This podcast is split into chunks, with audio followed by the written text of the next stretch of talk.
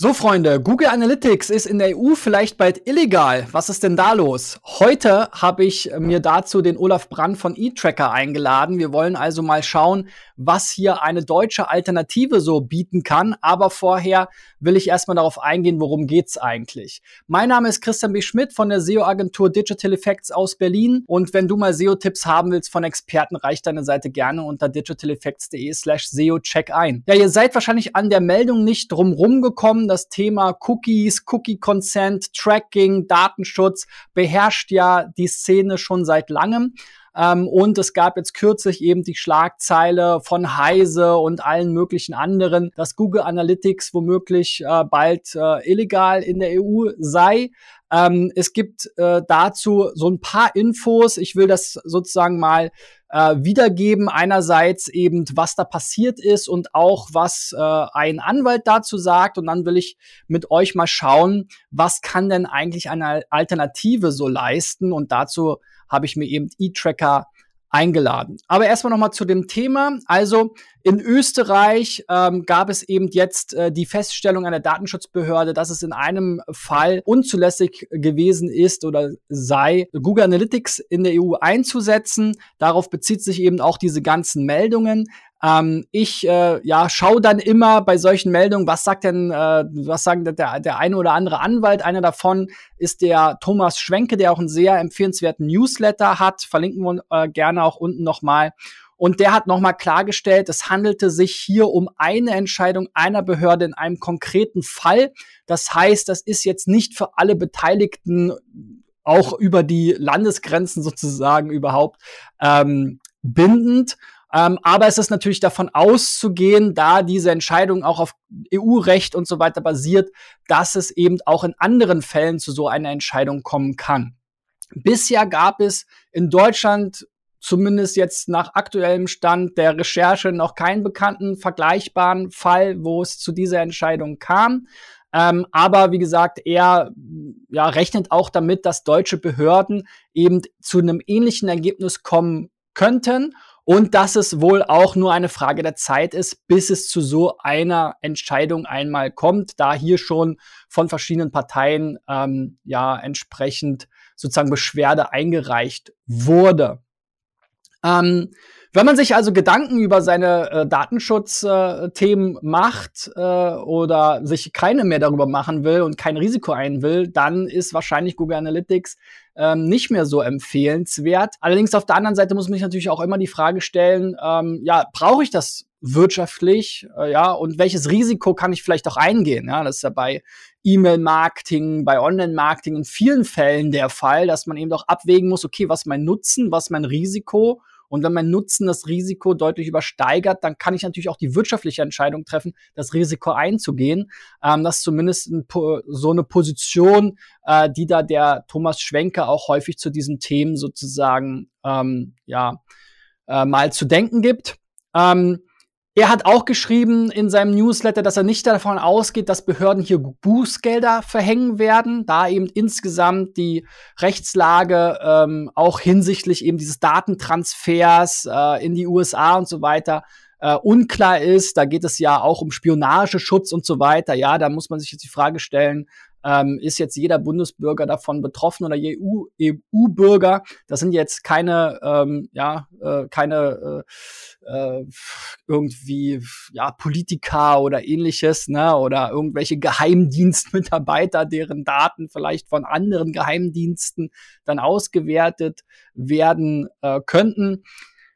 Wie dem auch sei, das ist erstmal so dieser Stand. Vielleicht kriege ich den Thomas auch nochmal dazu in den Podcast, aber das wollte ich zumindest mal vorwegnehmen, um mal so den ersten objektiven Stand hier in die Diskussion reinzunehmen.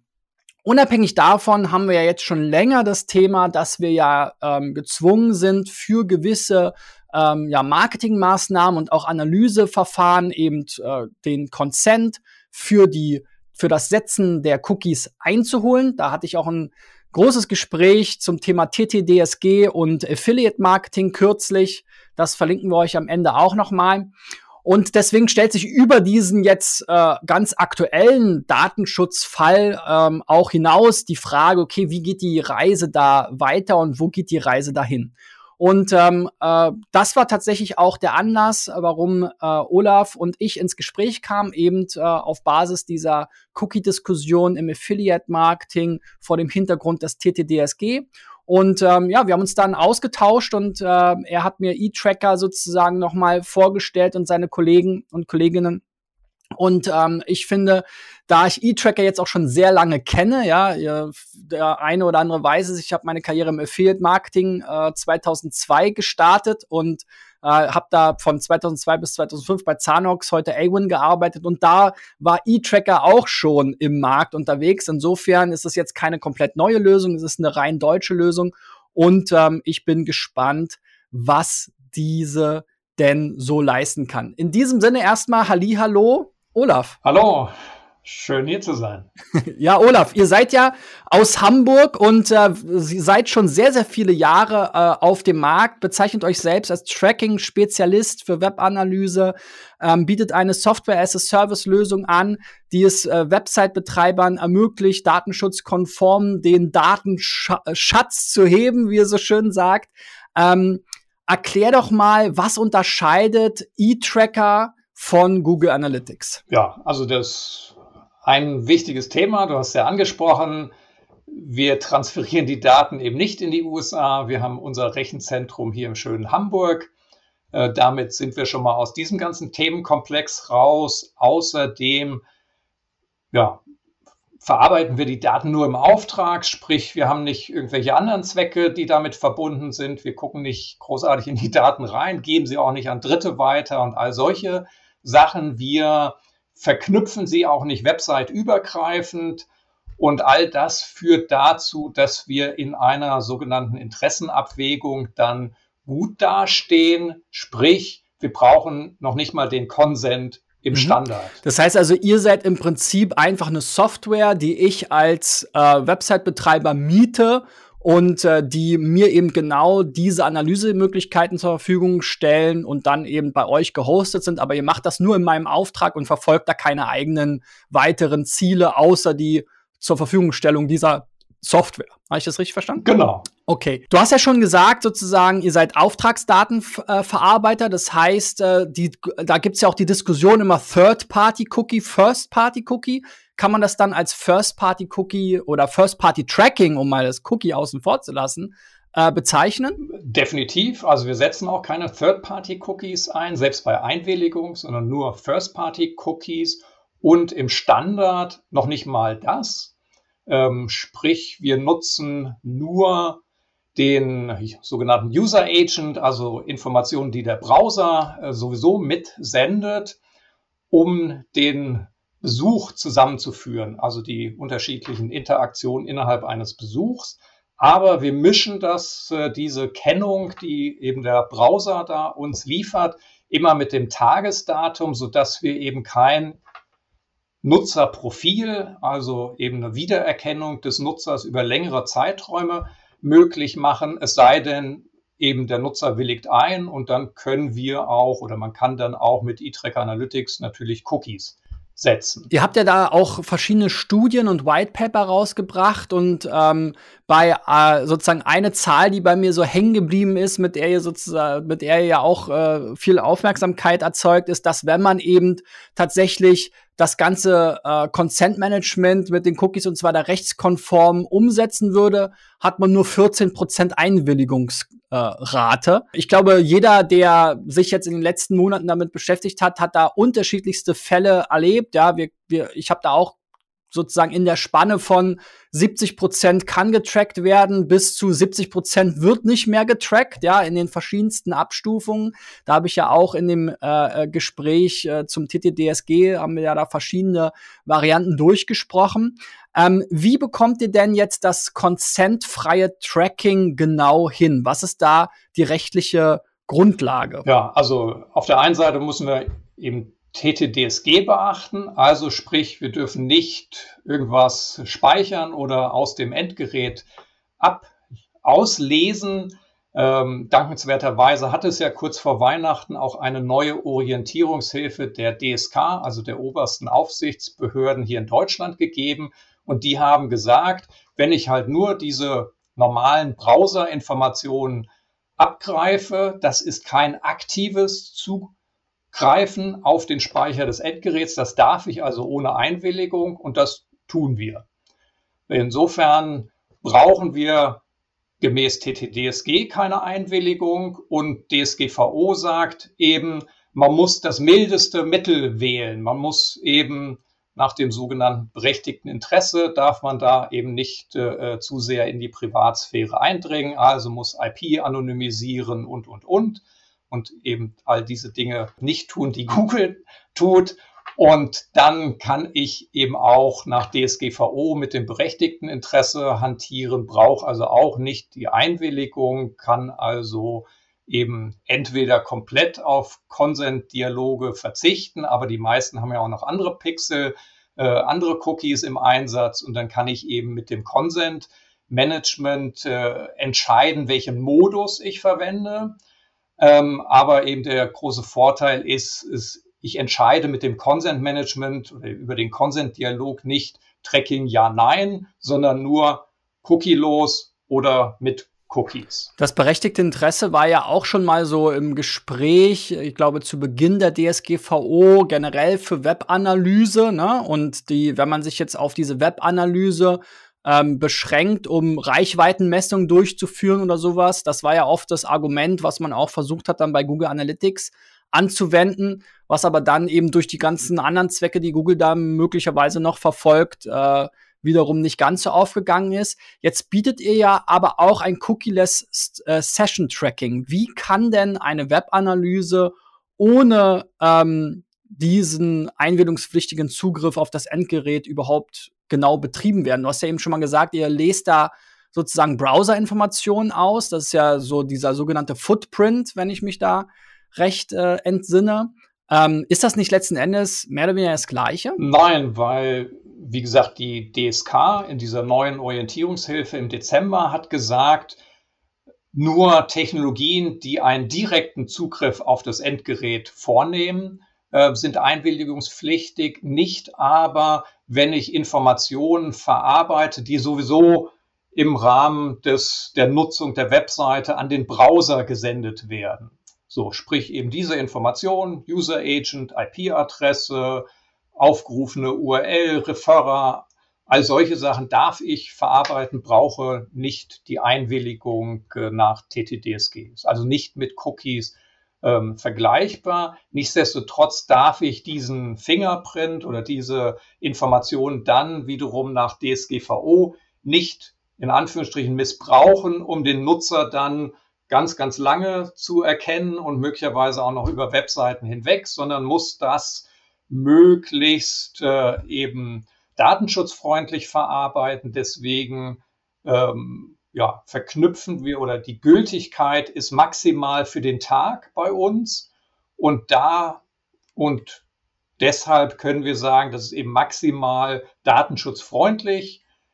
Also auch nach DSGVO sind wir dann immer noch im Rahmen des berechtigten Interesses. Wir kreieren eben keine Nutzerprofile und all solche Dinge. Jetzt kann ich mir vorstellen, darunter leiden ja vielleicht auch manche Auswertungsmöglichkeiten. Also gerade dieses den Nutzer über mehrere Tage sozusagen erkennen. Er kam zuerst über Social Media, dann hat er irgendwas gesucht, dann kam er nochmal über den Newsletter. Das lässt ja diese wunderbare Customer Journey Auswertung zu und auch die Attribution, was ja für viele Marketing Verantwortliche weiterhin ein wichtiges Thema ist. Kann man es denn dennoch abbilden mit eTracker oder muss man auf so eine Auswertung dann verzichten? Also wir empfehlen ja wir nennen sie hybride Version, also eben die Mischung mit Cookie-Aktivierung bei Einwilligung, weil klar, ohne Einwilligung kann ich eben diese ganze Customer Journey Tracking nicht betreiben. Allerdings muss ich ja auch eben berücksichtigen, selbst wenn ich das Consent habe und eine Einwilligung habe, alle Browser bis auf eben Chrome minimieren ja auch die Laufzeit eben von Analyse-Cookies, sodass ich effektiv ja auch, selbst wenn ich eine Einwilligung habe, nicht notwendigerweise den Nutzer eben über lange Zeiträume verfolgen kann. So, ne? In Chrome ist ja immer noch ein bisschen ein Sonderfall und irgendwann demnächst wird es da auch ein bisschen schwieriger. Aber insofern ist ja so ein bisschen diese Problematik da, dass ich so ganz verlässlich eben die Journeys auch nicht mehr langfristig eben erfassen kann. Insofern, aber ich kann das natürlich kompensieren, indem ich natürlich die Cookie-Aktivierung bei Einwilligung mache. Also wenn ich da 20% Einwilligung habe beispielsweise, kann ich ja das durchaus nutzen. Das andere ist eben, dass ich optimiere nicht unbedingt auf der super Makro-Conversion, sondern eben auf den Micro-Conversions, also Engagement und irgendwelche Zwischenschritte, sodass ich eben nicht unbedingt nur auf dem Klick optimiere und vielleicht schaffe ich es nicht, alles super nur nach Bestellung zu machen, aber eben sei ich mindestens mal, will ich nur die berücksichtigen, die mindestens eine halbe Minute auf der Seite waren, zum Beispiel. Jetzt hast du ja dieses hybride Modell schon angesprochen. Wir haben jetzt schon über sozusagen Consent-los und Session-basiert oder Cookie-frei gesprochen. Ihr bietet da ja 3 Optionen an. Führ uns doch mal dadurch, welche Auswahl es da hat und warum ihr die Kombination am Ende empfiehlt. Ja, also ich habe auf der einen Seite, kann ich eben sagen, ich nutze komplett das cookielose Session-Tracking und habe dann mit Consent gar nichts am Hut. Das empfiehlt sich natürlich für alle die Webseiten, die keine anderen Marketing-Cookies einsetzen, weil dann kann ich eben komplett auf diese ganzen nervigen Dialoge verzichten. So, aber in allen anderen Fällen, wenn ich eben auch meinen Remarketing-Pixel noch habe und Affiliate-Pixel und Co., dann brauche ich ja einen Consent-Dialog und dann kann ich natürlich, wenn der Nutzer in alles einwilligt, dann kann ich auch einen e-Tracker-Cookie aktivieren. So, und dann gibt es nochmal den Sonderfall einwilligungsfreies Tracking mit Cookies. Das ist allerdings nur in Frankreich so richtig von der Aufsichtsbehörde anerkannt. In Deutschland, ja, hat die Datenschutzkonferenz gesagt, das gibt's theoretisch, ist das denkbar, aber wahrscheinlich praktisch gar nicht okay. Insofern also mit Vorsicht zu betrachten und wir können eben nur sagen, in Frankreich ist das in Ordnung? Da hat die Behörde das tatsächlich geprüft, wie wir das umsetzen und hat gesagt, das ist in Ordnung. Und gibt es jetzt, man kann ja da jetzt unterscheiden, ne? Du hast ja gesagt, okay, es gibt diese 3 Modelle, das Session-basierte, Consent-freie Modell, das gemixte und im Prinzip das Consent-befreite, aber eben mit dem erforderlichen Cookie, was in Deutschland sozusagen gegebenenfalls nicht empfehlenswert ist. Wir hatten ja schon mal über Customer Journey gesprochen. Wo habe ich denn die meisten Auswertungsmöglichkeiten und wo sind da so die verschiedenen Stärken und Schwächen in den Auswertungsmöglichkeiten? Wenn ich mir jetzt angucke hier sozusagen die Traffic-Analyse, die Optimierung, wenn ich vielleicht gewisse KPI nutzen will. Die Conversion-Messung ist ja für die meisten, gerade Online-Shops, besonders wichtig. Wie gesagt, die Customer Journey. Genau, was sind da so die Unterschiede und Einschränkungen? Ja, also alles, was innerhalb eines Besuchs stattfindet oder auch innerhalb des Tages, brauche ich kein Cookie, da spielt es keine Rolle. Also das kann ich eben problemlos in allen Varianten tracken. Aber klar, wenn ich wissen will, die sogenannten Unique User, also Besucher, wie viel hatte ich die im Monat? Also nicht nur wie viel Besuche, sondern wie viel einzelne Nutzer waren da oder eben die Customer Journeys. Das geht eben dann nur mit Cookies und ja, entweder hole ich dafür die Einwilligung ein oder ich kann das irgendwie als notwendig rechtfertigen. Wie gesagt, dann wird es halt mit notwendig habe ich ja den Vorteil, dass ich dann eben nicht nur die 20% Einwilligung bekomme, sondern quasi 100%, weil ja, wird ja als notwendig deklariert, aber wie gesagt, das ist dann eher ein rechtlich heikel. Aber wenn ich das argumentieren kann, dass ich unbedingt, dass für mich essentiell ist, die Reichweite, also wie viel Besuch her, Unique-User waren da im Monat, dann kann ich auch diese Variante wählen und habe da natürlich dann das Maximale an Datenbasis für so eine Information. Ja, ich könnte mir vorstellen, für Verlage zum Beispiel, deren Geschäftsmodell basiert ja genau auf dieser Reichweitenmessung und Vermarktung dann am Ende des Tages. Ne? Die können das sicherlich eher verargumentieren vielleicht. Es gibt ja auch diese sozusagen jetzt verschiedenste Anpassungen, ja, wenn man jetzt wieder zu Google Analytics schaut, kann ich ja sagen, okay, ich lasse das jetzt ohne, oder ich lasse die IP anonymisieren. Es gibt diesen Consent Mode, also dass sich das Tracking an den Consent entsprechend anpasst. Warum ist denn nicht überall, wo Consent Mode draufsteht, auch die Einwilligung obsolet oder nicht obsolet, entfällt die nicht unbedingt. Ja, also es ist eben nicht nur, weil ich das jetzt als Anbieter als Consent-Mode bezeichne, deswegen ist es auch von allen Aufsichtsbehörden so anerkannt. Und da ist es eben bei Google, dass das doch sehr schwammig ist, was dort dann formuliert ist, was tatsächlich passiert.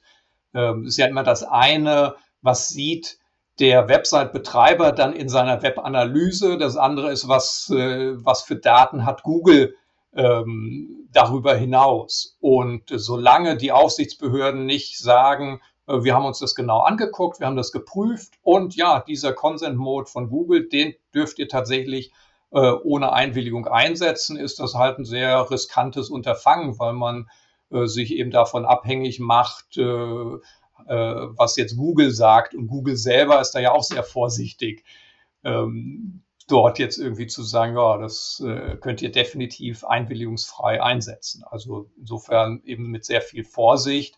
Hingegen ist unser Modus, haben wir unabhängig prüfen lassen. Da haben wir also tatsächlich eben die ganze Mechanik dahinter offengelegt und ja, prüfen lassen, und hier hat e-Privacy Consult tatsächlich das sich angeschaut und da auch ein Siegel verliehen. Sozusagen, da ist so, muss man genau hinschauen. Ne? Also ist ja letzten Endes wie in vielen Bereichen. Ne? Jeder kann hinschreiben, ja, wir, keine Ahnung, unsere Produkte sind ökologisch nachhaltig. Ne?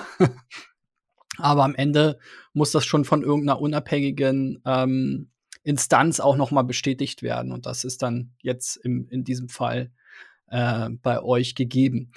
Lass uns mal auf das Cookie-Less-Tracking eingehen. Das ist ja schon besonders spannend eigentlich, weil also die Cookie-Technologie, das hatte ich auch in meinem Gespräch mit dem André Kögler, die ist ja schon sehr, sehr alt. Ja? Also ich glaube, aus den 90er Jahren, ja, aus dem letzten Jahrtausend stammt die noch. Und ich kann mich erinnern, schon damals bei Zanox 2002, als ich dort mein Praktikum gemacht habe, kamen dort die ersten Rufe, mein Gott, mit, ich weiß gar nicht mehr, war das damals noch Firefox Version XY oder sowas? Ja, gab's Änderungen. Also das Cookie ist eigentlich schon seit gefühlt 20 Jahren unter Beschuss. Aber irgendwie konnte man es bis heute gefühlt nicht so richtig ersetzen, oder vielleicht gab es nie den richtigen Druck, das zu tun. Und dieser steigt ja jetzt immer weiter an. Was kann denn cookieloses Session-Tracking an Informationen alles bieten? Du hattest ja schon so ein paar Sachen gesagt. Ihr habt da ja auch richtig so eine Liste an sozusagen Messwerten, die man dann auch erwarten kann. Kannst du uns da mal durchführen und sagen sozusagen, was man alles ohne Cookie tatsächlich auswerten kann, ohne Probleme? Ja, also wie gesagt, alles, was jetzt innerhalb einer Session passiert, können wir nach wie vor tracken, messen und reporten. Also woher kommt der Nutzer, über welche Kampagnen kommt er, über welche Kanäle, über welche Referrer, was macht er auf der Webseite, wie navigiert er, welche Seiten ruft er auf, Scrolling messen wir automatisch und natürlich dann auch die Conversion und all das plus wir können diese Informationen eben sogar auch an die Marketingplattform wieder zurückliefern, weil wir dann eben nicht mehr personenbezogen agieren, sondern eben nur noch auf Basis von anonymisierten oder mindestens pseudonymisierten Daten. Also das ist eben die einzige Einschränkung ist, wie gesagt, diese Unique User über einen Zeitraum und eben die Customer Journey über einen längeren Zeitraum als den Tag hinweg.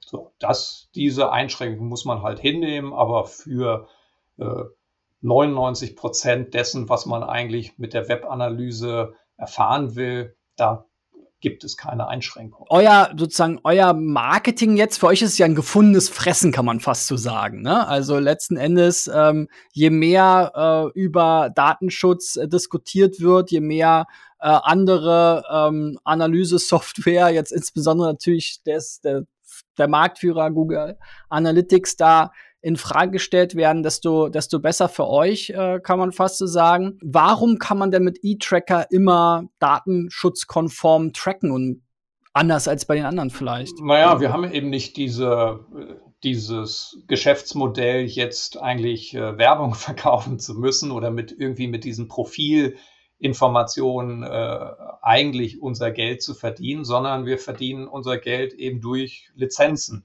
Insofern sind wir nicht darauf angewiesen, jetzt uns in irgendwelche grauen oder illegalen Bereiche zu bewegen, sondern können ja wirklich dem Website-Betreiber das für ihn Relevante zur Verfügung stellen.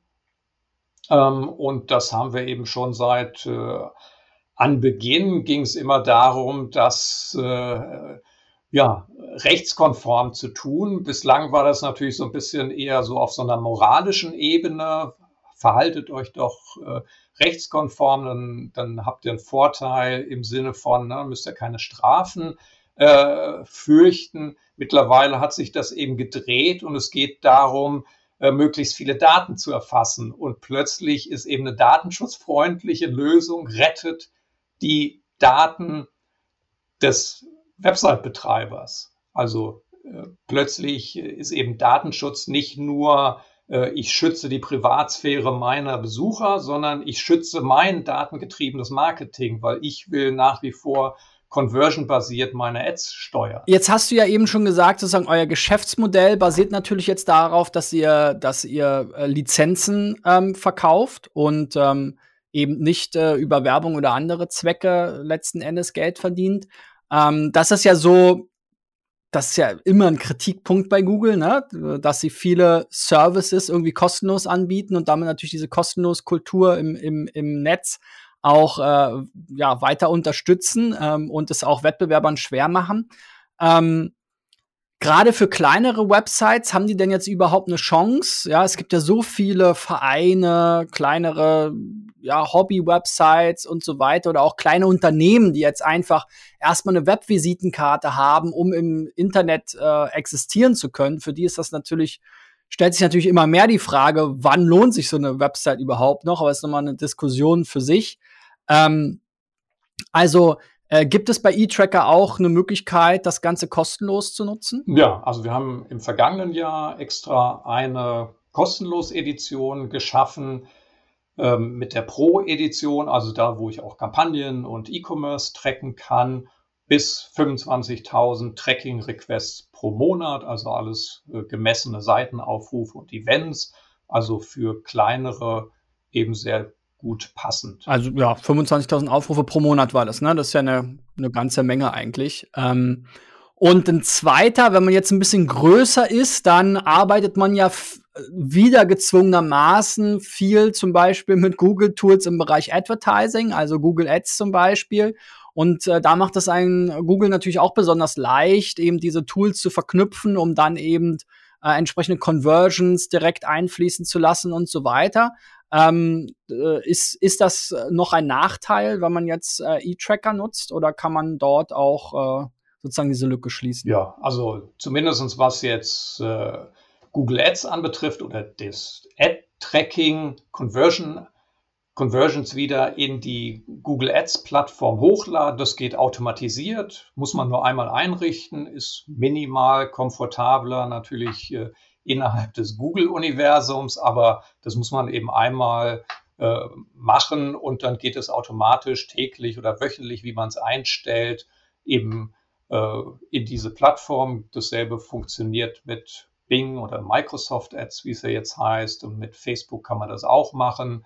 Insofern, genauso gibt es einen Connector für das Google Data Studio, also diejenigen, die da ein bisschen Dashboards individueller bauen wollen und das mit anderen teilen wollen, können das eben auch tun. Auch da bin ich dann eben nur noch mit anonymisierten Daten unterwegs, habe also auch nicht mehr das Problem mit der DSGVO.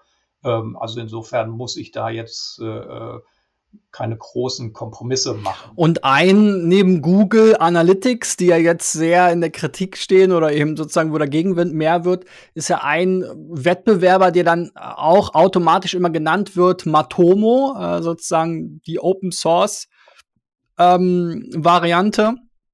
Was unterscheidet eTracker denn von dieser Alternative? Ja, also das eine ist, zumindest in der Standardvariante muss ich mich dann ums Hosting kümmern. Das ist jetzt auch nicht unbedingt jetzt für jedermann das Kerngeschäft. Es ist ja auch nicht so, dass es jetzt komplett kostenlos ist, sondern die haben ja so ein bisschen so eine Salamitaktik. Also wenn ich dann eigentlich interessante Funktionen haben will, muss ich dann auch wiederum Geld hinlegen. Und es ist natürlich eine sehr, sehr einfache Technologie, weil klar, muss ja irgendwie auf jedem Server, jedem Rechner laufen. Also so eine einfache MySQL-Technologie. Wenn ich also ein bisschen intelligenteres, dynamischeres Reporting haben will mit Segmentierung nach unterschiedlichen Dimensionen, das ist natürlich mit so einer einfachen Datenbanktechnologie nicht möglich. Plus, klar, wenn ich halt ein bisschen mehr Traffic habe, dann muss ich da schon sehr viel Geduld mitbringen, wenn ich da eben Matomo einsetze. Aber für diejenigen, die wirklich nur wissen wollen, so ganz Standard KPIs, wie viele Besucher hatte ich denn, die können sicherlich auch mit Matomo glücklich wäre. Ja, sehr spannend. Erstmal danke an dich, Olaf. Natürlich, wie ihr es von mir gewohnt seid, haben wir für euch auch wieder unten in der Beschreibung einen Link, wo ihr euch mal über eTracker informieren könnt und das Ganze mit dem Gratis-Modul vielleicht auch mal testen könnt. Bleibt ihr Kunde, dann bekomme ich eine kleine Provision als Affiliate-Partner. Da freue ich mich natürlich drüber. Aber nichtsdestotrotz, das Thema werden wir weiter hier verfolgen. Ich denke, es ist gut, auch deutsche Unternehmen zu unterstützen, ja, und gemeinsam an Lösungen zu arbeiten. Wir müssen uns alle dran gewöhnen, dass letzten Endes nicht alles kostenlos sein kann. Und gerade jetzt im E-Commerce, im Online-Marketing, glaube ich, hat jeder das Budget für eine datenschutzgerechte Lösung zu bezahlen. Insofern schaut euch das gerne mal an. Wenn ihr noch Fragen habt, schreibt unten in die Kommentare. Da werden die Kollegen von eTracker auch mit reinschauen. Und wenn ihr Affiliate seid, dann solltet ihr euch auf jeden Fall noch dieses Video anschauen, denn da spreche ich mit André Kögler darüber, wie das TTDSG das Affiliate-Marketing zerstört. In diesem Sinne, bleibt dran und bis zum nächsten Video. Danke, Olaf, und tschüss. Danke, ciao.